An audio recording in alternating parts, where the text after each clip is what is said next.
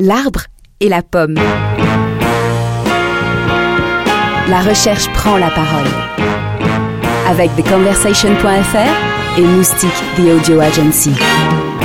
Bonjour à tous, L'arbre et la pomme, épisode 9. Euh, Bonjour Didier. Bonjour Yves. Alors c'est l'un des débats publics les plus importants de ces dernières années. La bioéthique est notre, c'est notre thème d'aujourd'hui. En effet, le débat sur la bioéthique a été relancé. En ce premier semestre euh, 2018, c'est vraiment le sujet fort qui mobilise beaucoup de gens, c'est-à-dire les citoyens sont appelés à donner leur avis et c'est à la fois un sujet euh, présent à la fois dans les médias et dans les familles. Alors avec des divergences de points de vue qu'on imagine, les préoccupations morales qui accompagnent la science et son, et son évolution sont des sujets sensibles et forcément polémiques car elles jettent la base du monde dans lequel nous voulons vivre. Alors Didier, pour euh, nous aider à y voir clair, trois chercheurs autour de nous aujourd'hui. En effet, euh, d'abord euh, Karine Vassy. Bonjour Karine Vassy. Bonjour. Euh, Karine, vous êtes sociologue, maître de conférence à Paris 13 et vos travaux portent, entre autres, sur les innovations biomédicales et vous contribuez à notre site euh, theconversation.fr. Euh, bonjour à vous Valérie Depart. Bonjour. Euh, vous êtes juriste, maître de conférence en droit à l'université Paris 13, qui est donc euh, très bien représentée euh, aujourd'hui, et vous êtes spécialisé en droit de la biomédecine. Vous êtes l'auteur notamment d'un ouvrage sur le droit et la bioéthique, et vous contribuez aussi. On a pu lire des articles de vous sur theconversation.fr. Et enfin, notre dernier invité, qui est au téléphone depuis Genève. Bonjour Bernard Berchi. Bonjour. Bernard, vous êtes philosophe, maître d'enseignement et de recherche à l'Université de Genève et vous êtes chercheur à l'Institut éthique Histoire Humanité. Vous collaborez également à l'INSERM et vous avez écrit sur notre site de conversation.fr.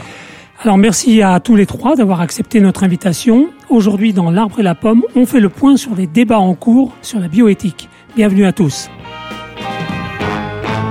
My conversations with you kept me inspired. The question of whether God is bound by the laws of science. Make America great again. L'espérance de vie qu'ils ont gagné, ils le perdent à devenir con. Science and reason matter. Alors c'est quoi la bioéthique? Les neurosciences, l'intelligence artificielle, les big data, les dons d'organes, les relations entre la santé et l'environnement, la fin de vie, et aussi sur euh, la procréation.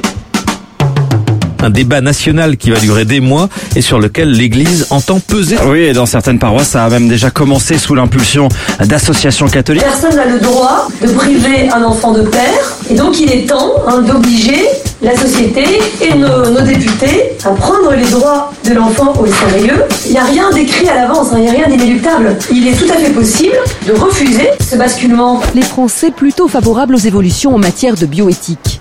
Selon un sondage IFOP réalisé pour le journal La Croix, 64% des sondés sont favorables à la gestation pour autrui, notamment lorsque le recours à une mère porteuse se fait pour des raisons médicales.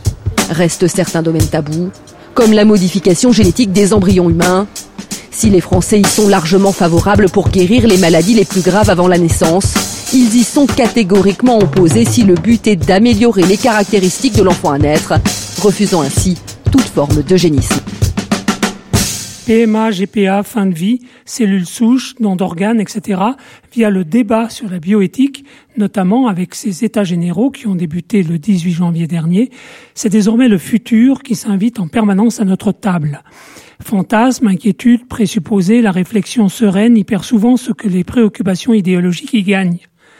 Des premières dispositions législatives prises en 1994 avec l'adoption des premières lois à la loi de 2011, quels ont été les progrès et les évolutions sur la bioéthique? Alors, je me tourne vers euh, la sociologue tout d'abord, euh, Karine Vassy, parce qu'on a l'impression que en médecine et en biomédecine, les, les innovations sont permanentes.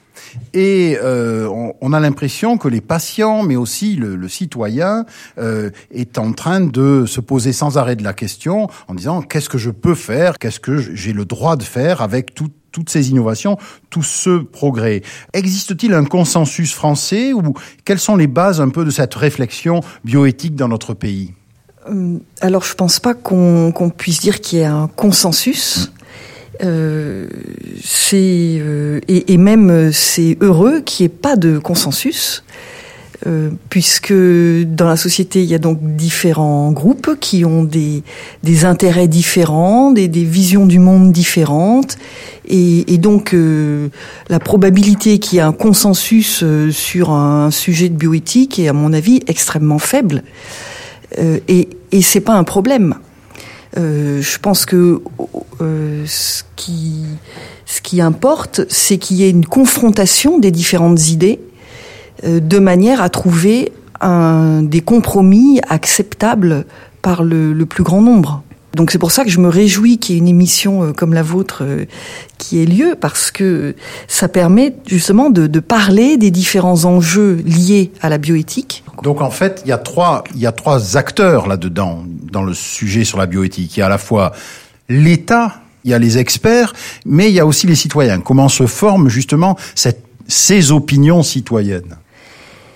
Alors, euh, en, en, sociologie, en sociologie des sciences et en histoire des sciences, on va même considérer qu'il y a quatre, quatre groupes, quatre sources de, de discours, de règles, de normes. Oui. Donc, euh, vous en avez dicté trois. Euh, il y a les pouvoirs publics, hein, ce qu'on appelle la régulation étatique. Enfin, tous les organismes publics au sens large, hein, les élus, on va mettre aussi l'État, le Parlement, etc. Euh, il y a les, experts, donc très souvent ce sont des professionnels de la recherche. Vous avez cité les citoyens, hein, donc par exemple les usagers du système de santé, euh, qui peuvent être regroupés hein, en associations ou, dans des mouvements euh, divers et variés. Et puis il y en a un quatrième, c'est aussi ce qu'on appelle la régulation marchande, c'est-à-dire les entreprises. Hein. Oui, euh, on, les avait oubliés. Et oui, il y a des chercheurs aussi qui, qui, font des innovations dans les entreprises. Et ensuite, ces innovations sont des biens ou des services qui vont être euh, produits, vendus, euh, financés ou non avec de l'argent public, si c'est remboursé par la sécurité sociale. Donc voilà, il y a quatre sources de régulation et, en fonction des, pays, en fonction des dates, en fonction des innovations en question, euh, euh, elles sont plus ou moins prépondérantes hein, en fonction de, des innovations. Pourquoi le, le, citoyen lambda, dont je fais partie, a le sentiment qu'on marche sur des œufs dès qu'on parle de bioéthique et que c'est forcément une source de problèmes? C'est une opinion assez, généralement répandue. Oui, donc il y a, une certaine inquiétude euh, et à juste titre, hein, parce que ces innovations euh, biomédicales dans le domaine de l'éthique, elles, euh, elles font varier, elles font évoluer très vite des, normes morales et, et sociales. Hein, donc, qu'est-ce qu'on considère qu'il est bon de faire? Ça évolue à toute vitesse. En plus, ces innovations biomédicales, elles peuvent aussi euh, euh, concerner un grand nombre de personnes. Hein. Euh, par exemple, sur la fin de vie, bah, on est tous concernés. Hein. Trois quarts d'entre nous euh, vont décéder dans des établissements de soins, donc euh, et puis même à domicile, il y a des innovations biomédicales qui sont utilisées. Donc ça concerne beaucoup de monde, ça fait évoluer les, les normes morales et sociales. Et puis très concrètement, il y a aussi des enjeux économiques, des, l'allocation de ressources. Hein. Qu'est-ce que qu'est-ce qui va être financé? Qu'est-ce que la sécurité sociale va payer? Qu'est-ce qu'elle va pas payer? Donc il y a, y a beaucoup d'enjeux. Donc c'est pour ça que les citoyens sont à juste titre inquiets ou, concernés. Alors la loi sur la bioéthique, euh, Karine Vassy, elle, est revue, elle est revue tous les sept ans. Elle doit l'être donc cette année, d'où euh, ces états généraux. Mais est-ce que c'est suffisant? C'est-à-dire que vous avez dit vous-même, ça va à toute allure. Et on entend souvent ça, c'est-à-dire que progrès et innovation dans, ce, dans ces domaines-là vont très vite. La science ne va-t-elle pas plus vite que ce qu'on se pose comme question? Alors, c'est intéressant que vous reveniez là-dessus, le, le fait que la loi doit être vue tous les sept ans, parce que euh, lors de la première loi de bioéthique en 1994, euh, la clause, c'était que ça soit revu tous les cinq ans. Et ça a été revu qu'en 2004. Donc déjà, il y a eu cinq ans de retard par rapport à ce qui était prévu. Oui. Donc ça, c'était en 2004. Après, il y en a eu une autre, une autre loi de bioéthique en 2011. Et lors de la loi de, de 2011, le gouvernement avait envisagé de supprimer cette clause de révision. Pourquoi? C'est vrai que c'est une organisation énorme hein, d'organiser des états généraux et puis de que le Parlement s'empare de ces questions. Euh, mais il y a aussi euh, le fait que quand on fait des clauses de révision, on remet sur l'agenda politique toute une série de questions autour de la bioéthique qui vont raviver des tensions, des conflits entre différents groupes sociaux qui n'ont pas les mêmes visions de ce qu'il faut faire. Hein, autour de, je sais pas, autour de la naissance, autour de la mort, et donc ça, quelque part, ça gêne les pouvoirs publics. Hein, cette, cette, remise en visibilité de, de, de, ces problèmes à intervalles réguliers. Pour des motifs purement électoralistes, vous voulez dire? Eh ben oui, évidemment, ça peut, ça peut froisser son, l'électorat. Donc euh, c'est, on revient toujours à ce que vous disiez tout à l'heure. Hein, on a l'impression de marcher un peu sur des œufs. Ça, ça peut faire perdre des voix. C'est, c'est pas forcément électoralement euh, très, très gagnant cette histoire. Hein.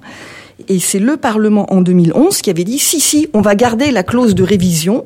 Et finalement, il y a un compromis qui a été trouvé, révision tous les sept ans. D'accord. Pas tous les cinq ans, mais tous les sept ans. Alors vous qui travaillez pas mal sur des innovations, je me souviens vous aviez écrit un article sur The Conversation sur les tests qui sont de plus en plus euh, proposés par les laboratoires, bah, posent des questions. C'est-à-dire si une femme est enceinte, est-ce qu'elle a envie de faire un test pour savoir si euh, tout ce que va avoir son enfant, ou tout ce que risque avoir son enfant. Donc, euh, on a une espèce de pression comme ça. Vous la sentez cette pression de plus en plus, puis vous qui travaillez beaucoup dans les hôpitaux, etc. Ah oui, oui, bien sûr. Les innovations sur le dépistage prénatal, elles avancent en permanence. Hein. Et là, actuellement, d'ailleurs, il y a un nouveau test qui s'appelle le test de dépistage euh, prénatal non invasif, qui permet de détecter la trisomie 21 mais d'autres anomalies aussi. Euh, trisomie 13, trisomie 18, et puis des anomalies génétiques, des anomalies de chromosomes sexuels. Et ce qui est très étonnant, c'est que d'ailleurs, ça n'est pas mis à l'agenda de euh, des états généraux de bioéthique actuellement. Hein. Il y a euh, neuf euh, oui, il y a sujets. Neuf, sujets, oui. Voilà, mmh. et il n'y a pas le dépistage prénatal. Hein. Donc c'est aussi très intéressant de voir quels sont les sujets qui sont euh, mis dans le débat, choisis par euh, les, autorités, les pouvoirs publics sur lesquels on va discuter, et puis ceux sur lesquels on va pas discuter, parce que les décisions euh, vont se prendre ailleurs. Est-ce que juste un point là-dessus, on a l'impression que les, les entreprises, mais pas que les entreprises pas que les laboratoires, mais les entreprises en général, notamment avec euh, ce qui se passe euh, en Californie dans la, euh, autour du transhumanisme, ont de plus en plus envie d'intervenir dans la dans la vie de la société autour de ces sujets-là. Est-ce que vous l'observez ça? Oui, oui. La régulation marchande, elle est elle est très forte sur certaines innovations en particulier en provenance des États-Unis, eh bien, ce fameux test de dépistage prénatal non invasif, il avait, il a été euh, créé par des, entreprises aux États-Unis. Hein, en Californie, il y a des brevets, ça coûte très cher, 400 euros le test, parce que c'est breveté. Et donc, ça pose de très gros problèmes pour savoir si la, sécurité sociale va euh, le rembourser ou pas, pour quelle femme, euh, combien Combien de femmes Vous imaginez, il y a 800 000 femmes enceintes en France, un test à 400 euros. Et donc, pour l'instant, ben, on est dans une situation avec des grosses inégalités d'accès, parce que comme c'est un test qui est bien plus performant que les tests euh, conventionnels qu'on avait jusqu'ici, l'échographie et puis le test des marqueurs sériques, qui est un test sanguin aussi, mais beaucoup moins précis, qui fait beaucoup plus d'erreurs, eh bien, il y a certains... Euh, médecins qui recommandent aux couples de le payer de leur poche. D'accord. Puisque c'est un test qui fait beaucoup moins d'erreurs que, que l'autre. Alors justement, vous, vous, vous parlez de ce qui se passe, euh, de ce qui vient à l'étranger.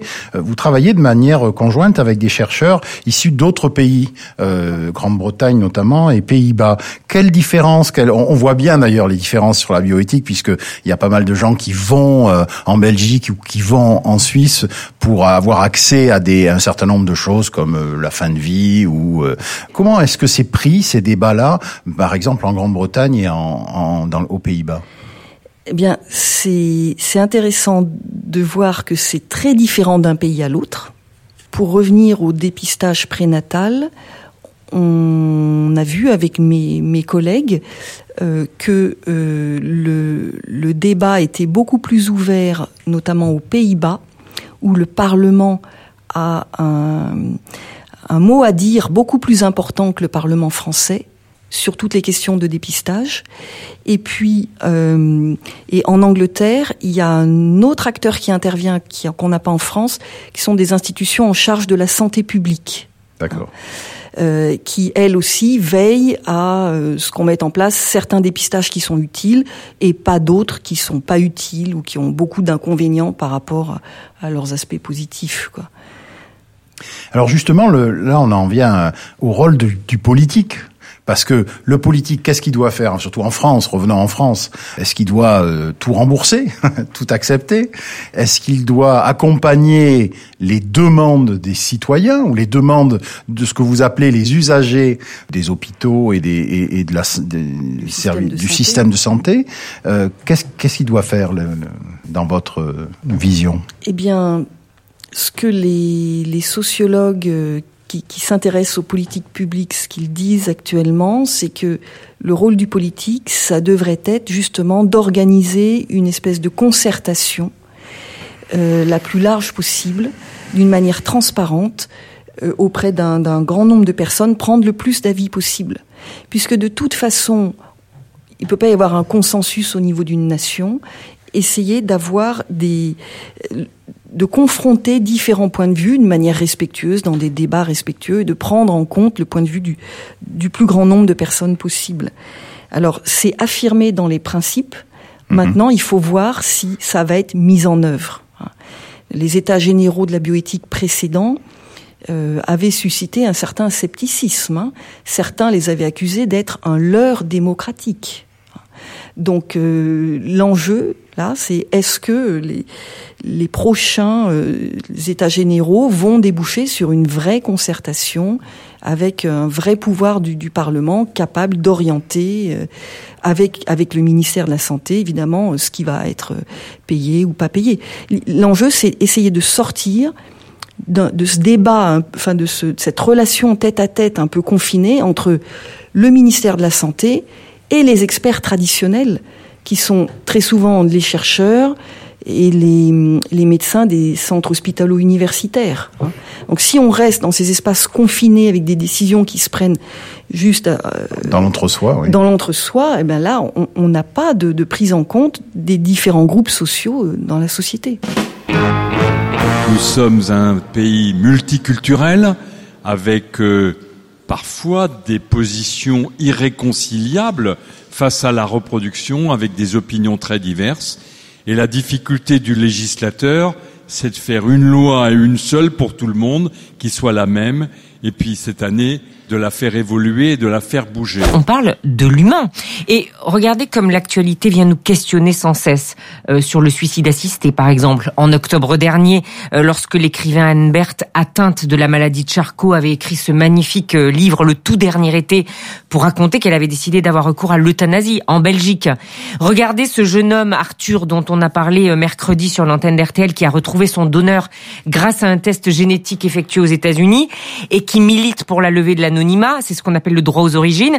En France, vous savez, on est sous le régime de l'anonymat strict et ce n'est pas le cas, par exemple, en Angleterre. Cette expression, loi de bioéthique, cette expression qui présente certainement l'avantage de faire comprendre rapidement, immédiatement l'objet de la loi, est en réalité tout à fait impropre sur le plan juridique, sur le plan strictement juridique. Il n'y a pas de loi de bioéthique pour les juristes. Je vous parlerai des lois relatives à la bioéthique ou aussi des lois relatives à l'encadrement de la biomédecine. PMA oui, mais GPA non. Et pour quelle raison Aura-t-on le droit dans le futur de louer des ventres à volonté à un prix fixé par la loi D'acheter des bébés sur catalogue? Va-t-on euh, pouvoir à terme cho- choisir la couleur, à commencer par celle des yeux? Chaque jour, l'actualité pose un nouveau problème que la loi n'avait pas envisagé quelques années plus tôt. Accès aux origines pour les personnes nées d'un don de gamètes, par exemple, c'est un sujet récent. Euh, vers quelle vie allons-nous, ou plutôt vers quelle société décidons-nous d'aller? Alors Valérie Depas, aujourd'hui, un couple français peut louer dans certains pays le ventre d'une mère porteuse. Ça se passe euh, très souvent. Que dit la loi là-dessus et qu'est-ce qu'elle a à dire là-dessus? Bien, en France, en tout En cas, France, c'est oui. justement la loi relative à la bioéthique qui Oui. pose un cadre, un cadre fait de permission, c'est-à-dire qu'elle encadre certaines pratiques parce qu'elle les reconnaît, qu'elle les admet et elle donne les moyens aussi de les appliquer. Et puis, elle en interdit d'autres. Pour parler de la GPA, vous avez dans le Code civil, parmi euh, les articles relatifs au corps humain, les grands principes relatifs au corps humain, un article 16-7 qui dit très clairement que toute convention de gestation pour autrui est interdite. D'accord. Ça, c'est la loi française. Voilà, c'est la, c'est la théorie. En pratique, évidemment, des questions importantes se sont rapidement posées et se posent avec acuité aujourd'hui, parce que la loi a des frontières, mais pas les techniques. Donc, évidemment, les couples se rendent à l'étranger, dans les États où cette technique est autorisée pour bénéficier d'une gestation pour autrui, puis ils reviennent en France, et là, eh bien, pour que la filiation de l'enfant soit reconnue, pour qu'il ait tout simplement même un état civil français, il faut transcrire l'acte. Et c'est là que les problèmes ont commencé. Alors sur les questions de, de, de procréation médicalement assistée maintenant, quelles sont les, les, tendances de la loi? Enfin, qu'est-ce qui va être re, qu'est-ce qui est rediscuté cette année et qu'est-ce qui va être rediscuté cette année Je ne sais pas ce qui sera exactement rediscuté. Je sais quelles sont les questions qui devraient l'être parce qu'elles voilà. font l'objet de polémiques et une demande sociétale. Alors, il y a l'autoconservation des ovocytes pour toutes les femmes depuis quelques années. On sait conserver de façon efficace les ovocytes, les gamètes féminins, ce qu'on ne savait pas faire avant. On ne l'autorise aujourd'hui que pour les femmes qui subissent un traitement risquant d'altérer leur fertilité, ou bien pour celles qui font don de leurs ovocytes, une partie du don est autoconservée. Donc, une question qui émerge et qui répond, semble-t-il, à une forte demande sociétale, c'est de proposer à toutes les femmes jeunes, enfin jeunes en âge de, de procréer, d'autoconserver leurs ovocytes pour le jour où elles souhaiteront un enfant si c'est à un moment où leur fertilité a baissé, en raison de l'âge, tout simplement. Donc ça, c'est une ça, gestion une de la, question. voilà, une gestion de la vie, de la vie. Euh, euh, à quel moment on a envie de faire des enfants et voilà. euh, être sûr qu'on peut en faire Puis, plus tard. C'est d'autant voilà. plus intéressant que c'est une question qui, qui montre très bien ce qu'est la société aujourd'hui. On a changé. Rares sont finalement les femmes qui font des enfants avant 25 ans, avant 30 ans. Je crois que la moyenne est à 29 ans et demi ou 30 ans pour le premier enfant. Et puis bien souvent à 40 ans, des femmes envisagent la maternité pour la première fois, et là c'est parfois difficile. D'accord. Donc ça c'est un Alors des ça, éléments. C'est une des questions. Ensuite, il y a une question qui est à mon avis essentielle, c'est d'autoriser les personnes nées d'un don de gamètes d'accéder à leurs origines. On en a énormément parlé, on en parle énormément. Pour ma part, là je n'engage que moi, c'est une aberration que la loi n'ait pas encore évolué sur ce point quand on entend depuis des années la voix des personnes nées par don de gamètes qui sont devenues adultes et qui disent leur souffrance. Cette souffrance, c'est quand même le résultat d'une loi légitime à son époque. On a cru bien faire. Vraiment, je, je ne m'en prends pas du tout aux législateurs de 94. Mais aujourd'hui, on sait que les personnes nées comme ça en souffrent. Et aujourd'hui, on sait que l'identité génétique est une partie de l'identité. Nous ne sommes pas que des gènes. Je ne dis pas ça du mmh. tout. Je dis que nous sommes en partie des gènes et aussi que faire don de ces gamètes, c'est donner la vie et que ce que ces personnes recherchent, c'est un élément de leur histoire au travers d'une personne. Elles ne cherchent pas des gamètes, elles ne cherchent pas un donneur de gamètes. Elles cherchent une personne qui, grâce à son don, leur a permis d'exister. Alors là, vous voyez bien que c'est. Vous dites. Point, oui, mais excusez-moi, mais je vous arrête là cinq secondes parce que on, on peut se poser la question aujourd'hui parce que le test ADN est facile à faire. Voilà. Alors aujourd'hui, ce que, ce que j'écris actuellement d'ailleurs, c'est qu'au-delà de toutes nos questions, au-delà de toutes les décisions et même de la Cour européenne, il y a une réalité qui s'impose, c'est que la loi a cessé d'être efficace. Je reprends l'histoire. Enfin, on oui. sait qu'Arthur Kermavesen euh, est un homme aujourd'hui âgé de 34 ans qui depuis longtemps cherche des informations sur son donneur. Il cherche son donneur tout simplement puisqu'il est non, il est né par don de gamètes et il l'a retrouvé. Il l'a retrouvé via un site américain euh, qui propose des kits. Voilà. Et à partir des résultats obtenus, eh bien, ils ont une base de données avec lesquelles ils, ils comparent les, les, résultats obtenus. C'est ainsi qu'Arthur, je vais être bref, je ne vous retransmets pas toute l'histoire, mais en tout cas, il a retrouvé voilà Non pas son père, certainement pas, mais l'homme à l'origine de sa conception.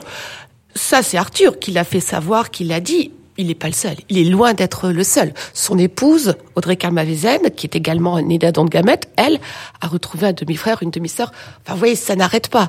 Donc, il y a une chose à acter, et qui finalement est comme un, un raz-de-marée sur toutes nos discussions, même éthiques, philosophiques, psychologiques et juridiques, c'est que la loi a cessé d'être efficace.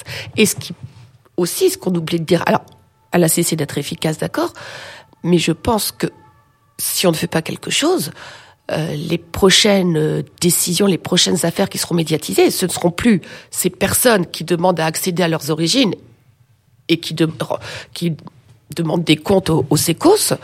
Ce sera les donneurs à qui on aura garanti l'anonymat et qui viendront dire on a frappé à ma porte, on m'avait garanti l'anonymat et maintenant une personne née de mon don me contacte.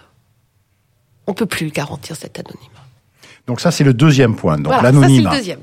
Alors, euh, ensuite, eh bien, évidemment, il y a la question euh, de l'accès à l'assistance médicale à la procréation des couples de même sexe. Tant que la gestation pour autrui est strictement interdite, on ne pourra le proposer, si on le propose, qu'aux couples de femmes.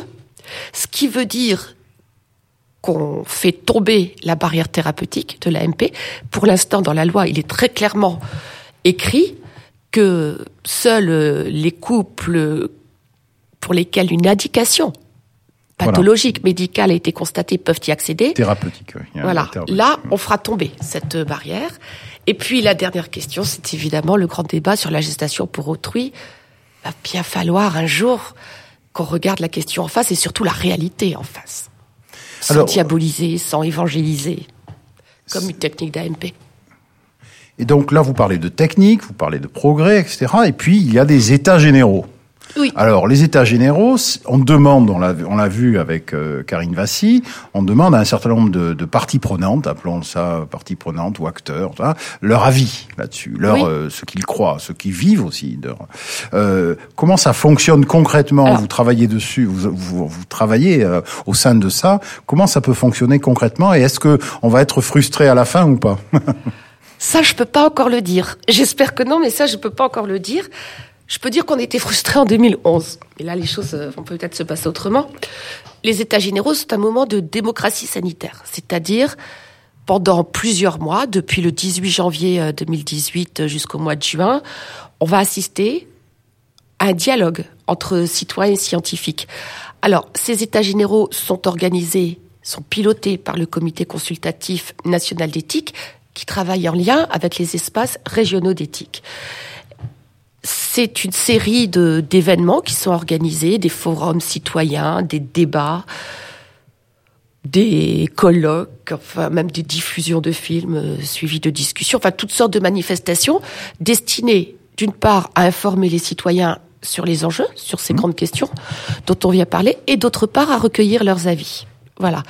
Euh, L'originalité des États généraux, c'est aussi qu'il y a un comité euh, citoyen qui a été mis en place et qui va, suivre ces, états généraux, l'avancée des consultations, la méthode employée et qui rendra également un rapport.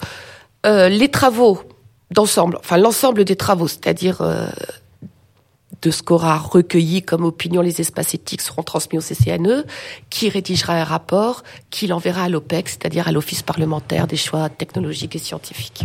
Très bien. Donc ça, c'est l'aspect français de cette, de cette opération. On espère en effet que ce que vous appelez un grand exercice de démocratie sanitaire, c'est un, un terme que j'ai noté, euh, fonctionnera. Mais on voit bien, et là, euh, là aussi, euh, Karine Vassy nous en a parlé, que nos voisins euh, font différemment.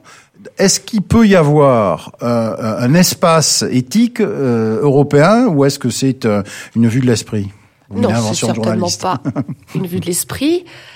Ce serait une nécessité parce que, comme on le disait tout à l'heure, les techniques passent les frontières, ce qui pose évidemment pour chaque État en tout cas pour la France, ce qui amène des situations difficiles.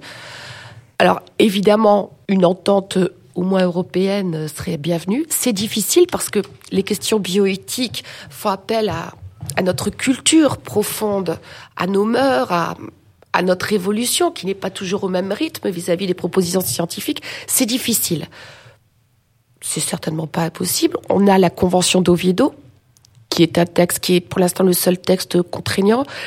Maintenant, c'est aussi l'urgence, ce serait d'arriver à des conventions euh, européennes ou internationales sur des points précis, comme la gestation pour autrui. Qu'on soit pour ou contre la gestation, personne ne souhaite qu'elle soit pratiquée dans des conditions inadmissibles au regard des femmes qui portent les enfants, comme c'est le cas dans certains pays. Personne ne le veut. Voilà. Hmm. Et les pays qui légalisent euh, comme les États-Unis, la Grande-Bretagne, la Grèce, ne souhaitent pas ça. Personne ne le veut, si ce n'est l'Inde, l'Inde et les pays qui le pratiquent. Donc déjà, si sur ces points-là précis on arrivait à une entente, ce serait bien, mais c'est très difficile. Est-ce que ça pose un problème aujourd'hui, que ce soit, on l'a évoqué avec euh, Karine euh, Massy tout à l'heure, que ce soit des entreprises ultra puissantes, type société d'Elon Musk euh, aux États-Unis ou Amazon qui prennent l'initiative de créer de la de la recherche euh, sur euh, sur les thérapies géniques par exemple, sur le transhumanisme et ça va pas poser un problème à un moment ça puisque ça va être sur le marché et que ça va être une question de d'offre et de demande en quelque sorte. Oui, d'offre et de demande si la loi l'autorise. C'est toujours la, la même chose.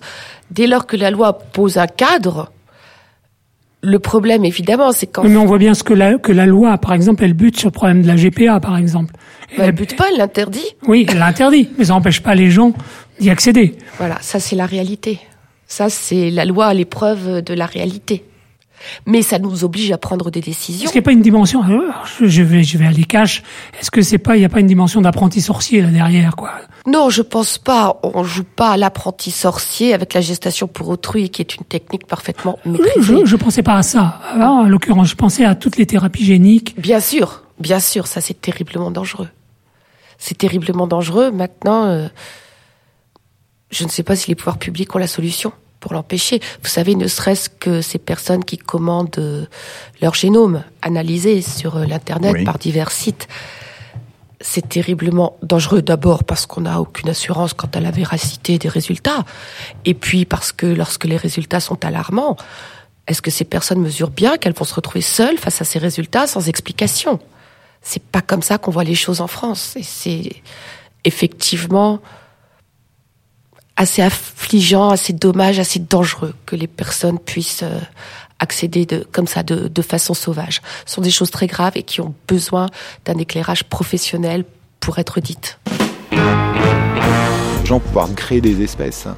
c'est un truc complètement fou. C'est une révolution qui va secouer la planète hein, dans une profondeur dont on n'a même pas idée. Le jeu vidéo a cette capacité, comme média ou art audiovisuel, de poser des questions intéressantes sur notre société et notre rapport à l'autre. Si libérer l'être humain de ses contraintes organiques en l'augmentant par la robotique et l'informatique peut être cool, cet humain du futur sera-t-il vraiment un humain si on parvient à lui retirer son corps? Pire, que se passerait-il si un cœur parvient à manipuler nos augmentations? Où en sera-t-on entre l'humain et l'androïde? Les ondes de choc du progrès se rapprochent de nous. Nos vies seront plus sûres, plus ludiques. Nous nous rencontrerons plus vite. Nous vivrons plus longtemps. Nous deviendrons plus clairvoyants et plus intelligents. Alors que les débats publics sur la bioéthique portent encore très souvent sur l'autorisation ou non de la PMA, voire de la GPA, la communauté scientifique est déjà loin devant, ce qui semble assez logique d'ailleurs, et travaille sur, par exemple sur la question de l'amélioration des embryons avant même leur implantation dans l'utérus d'une mère porteuse. Aujourd'hui, les progrès de la science semblent laisser penser que l'on marche résolument vers l'humain zéro défaut dès la conception. Alors, rêve ultime ou fabrique de surhomme? Comment faire coïncider bioéthique et progrès scientifique sans une conception nietzschéenne de l'homme supérieur, l'individu libéré des normes sociales et agissant selon sa propre volonté de puissance? Alors Bernard Berchi, euh, est-ce qu'on s'achemine à terme vers une règle éthique, j'allais dire par euh, par spécialité, une bioéthique pour l'embryon, une bioéthique pour la PMA, une bioéthique pour les neurosciences? À votre avis, est-ce que c'est vers là qu'on va? Bon, c'est possible dans le sens où la bioéthique recouvre quand même énormément de pratiques différentes et il y a pas de raison que ce soit toujours le même type de normes qui puissent les réguler. Enfin, si on prend dans la période contemporaine, la bioéthique contemporaine est, est née aux États-Unis dans les années 70 à peu près, à partir de scandales liés à la recherche et liés à la santé publique. Mais c'est pas du tout les seules questions qui se posent en bioéthique. On vous avait parlé abondamment avec les deux premières intervenantes des questions liées au début de la vie. Alors ça, on peut trouver des règles normatives s'occupant du début de la vie euh, dès les Grecs, par exemple, des réflexions sur l'avortement, sur euh, les enfants euh, mal formés, etc. Et puis les réflexions sur la fin de la vie, ben là aussi, ça remonte aussi aussi vieux que ça. Donc, je pense qu'il faut distinguer. Il y, a, énormément de problèmes. C'est la bioéthique pose toutes les questions qui sont liées non seulement à la biomédecine au sens propre, mais dans le fond à la façon dont l'être humain mène sa vie en rapport avec sa biologie.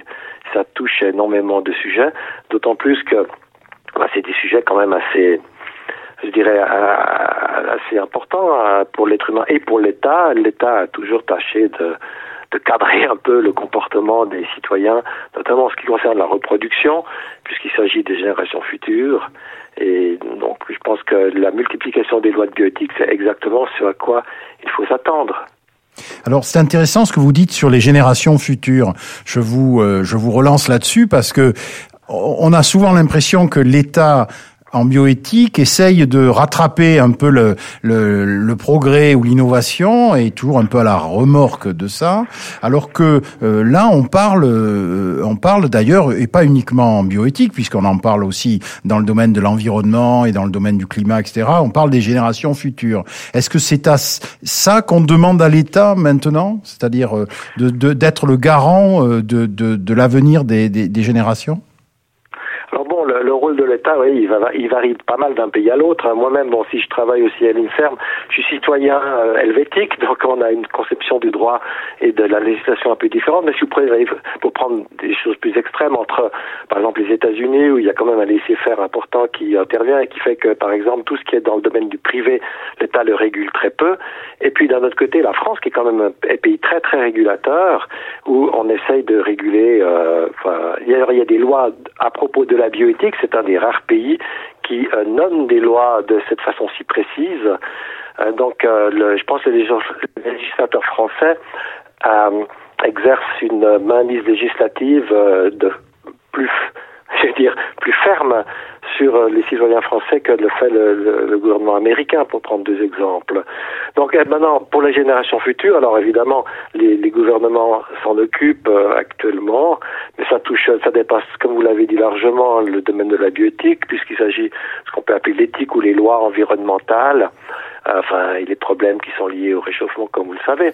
Donc les générations futures ont toujours fait partie du souci de l'État, puisque l'État a pour euh, quand même euh, projet de perdurer euh, pendant plus que quelques années. Et donc la, la, la composition, d'ailleurs, la composition, je dirais, à tout point de vue de, des générations futures les intéresse. Pour vous rappeler quelque chose qui est plutôt euh, inquiétant et douloureux, les politiques eugénistes, euh, je parlerai pas celle de, de, l'Allemagne nazie, mais même auparavant en Europe, étaient, étaient extrêmement répandues et le souci était toujours d'avoir des générations futures de, qui n'étaient pas, comme on disait à l'époque, dégénérées, donc qui permettaient aux êtres humains de continuer à vivre en bonne santé.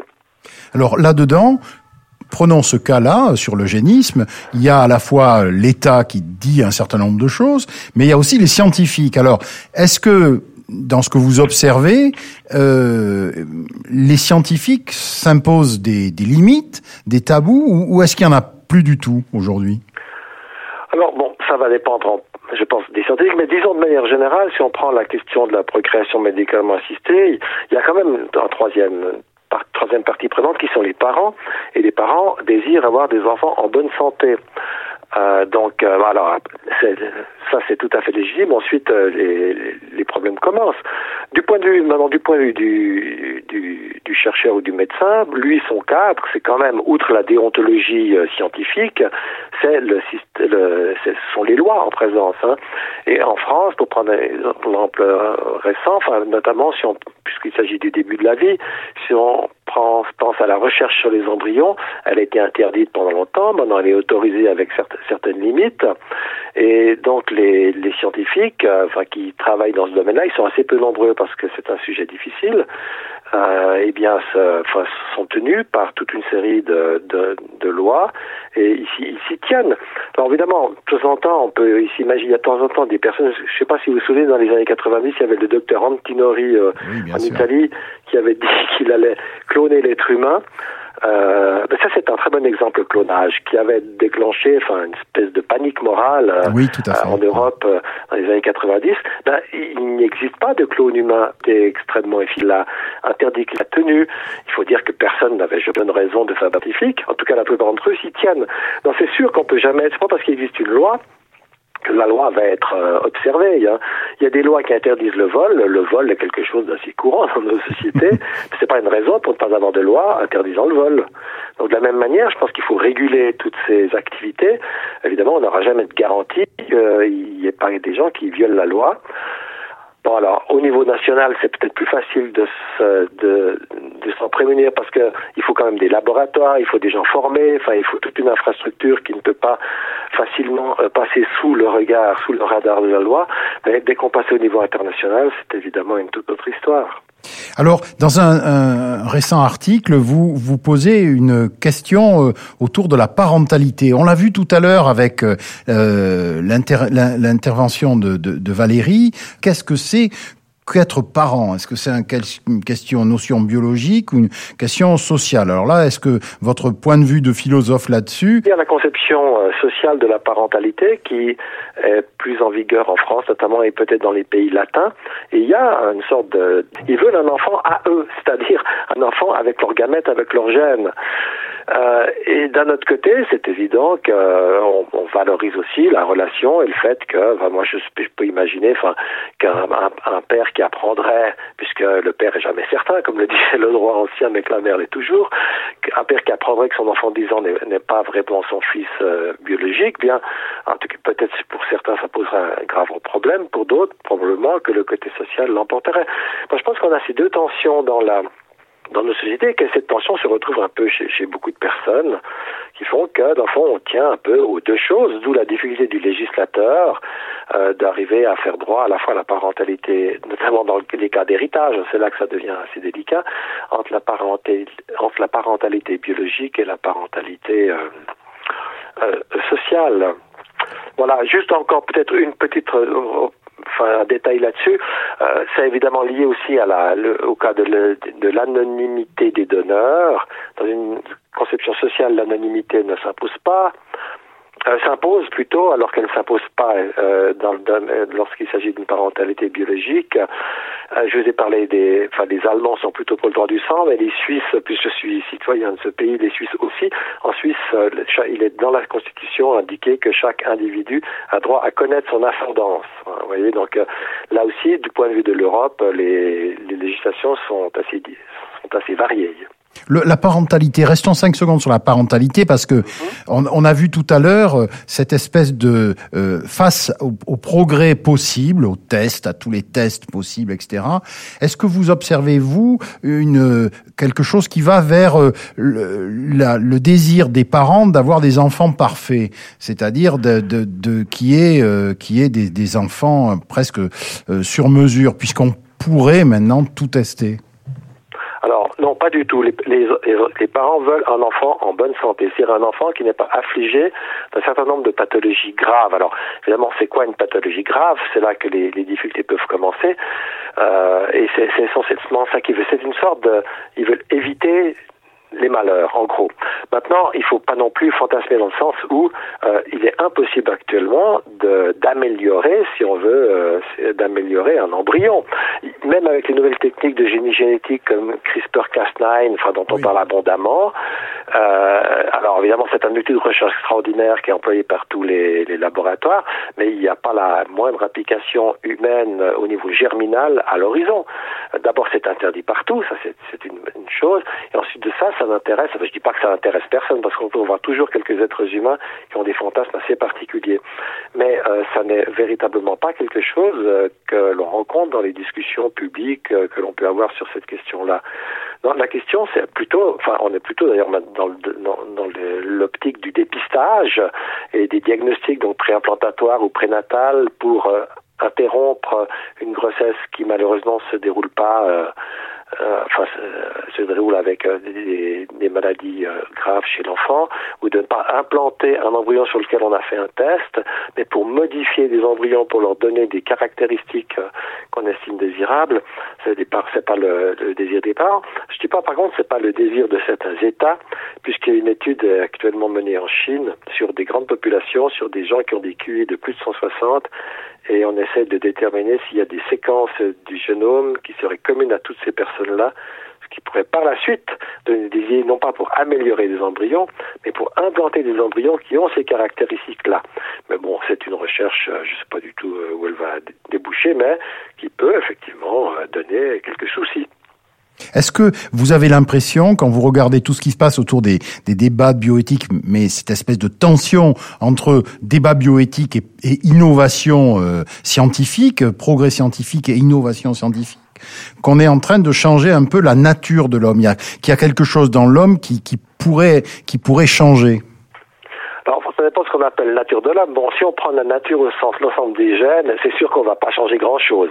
Au, mieux ou au pire, euh, on va changer quelques gènes. Euh, et, pardon, je sais pas ce qui va se passer dans un siècle, mais en tout cas, c'est pas à l'horizon. Puis si on considère que la nature humaine, c'est l'ensemble des désirs et des aspirations humaines, bien on se rend compte qu'on a toujours les mêmes. Vivre longtemps, le plus longtemps possible, en bonne santé, euh, et dans le meilleur bien-être possible. Ce sont les vieilles, euh, les vieilles aspirations humaines qui, simplement, la différence maintenant, c'est qu'on a des moyens biotechnologiques qui nous permettent, je dis non pas d'arriver à ces buts-là, parce que c'est des idéaux, mais euh, qui nous permettent euh, d'aller un peu plus loin dans cette direction-là. Mais d'une certaine manière, je pense que ces nouvelles techniques, c'est simplement la médecine euh, qui continue et qui continue parce que notamment, elle fait des progrès gigantesques. Alors, les progrès sont effectivement gigantesques. Actuellement, la recherche euh, va, va vraiment à pas de géant. Euh, cette semaine encore, on a appris qu'il y a trois ou quatre demandes d'études cliniques, hein, cliniques, donc on n'est plus du tout à la recherche fondamentale concernant la thérapie génique. Alors, pas la thérapie germinale sur les embryons, mais la thérapie sur des cellules pour traiter des maladies comme des anémies, comme des cancers, etc. Donc, euh, voilà quelque chose qui est nouveau et font la, technique à moins de 20 ans. Et ça va, ça va très très vite, effectivement. D'où le problème du droit. Si le droit essaye d'être trop précis et trop, il va, il, va tomber à côté. C'est un peu ce qu'on observe maintenant pour les OGM, où les définitions que le droit a utilisées des OGM ne s'appliquent plus. Et donc on ne sait plus tellement comment euh, comment cataloguer les nouvelles variétés que, que l'on cultive. Et il faut aussi éviter que dans le domaine de la médecine, on soit trop précis. C'est mieux si on peut en rester à des principes, euh, non pas complètement généraux, parce qu'auquel cas ils s'appliquent plus, mais des, des, des, principes avec une généralité euh, limitée, et si on veut euh, ne pas se faire, entre guillemets, larguer par le progrès scientifique. Voilà, l'arbre et la pomme, c'est terminé pour aujourd'hui. Merci à tous nos invités. Merci Didier. Prochain rendez-vous début avril avec une émission sur les séries télé et leur impact. Ça va changer euh, un petit peu de sujet. En effet, on va parler de tout ce qu'on peut faire avec les séries télé, et pas uniquement ce qu'elles nous racontent, mais ce à quoi elles peuvent nous initier. Merci à Karine Vassy à l'Université Paris 13. Merci à Valérie Depat et à l'Université Paris 13 aussi. Merci enfin à Bernard Verchy et à l'Université de Genève ainsi qu'à l'INSERM. Merci aux équipes de TheConversation.fr et à celle de Moustique The Agency. Cette émission a été préparée et présentée par Didier Pourquerie et Yves Bongarçon. Elle a été enregistrée par Thierry Imberti et a été réalisée par Joseph Carabalona.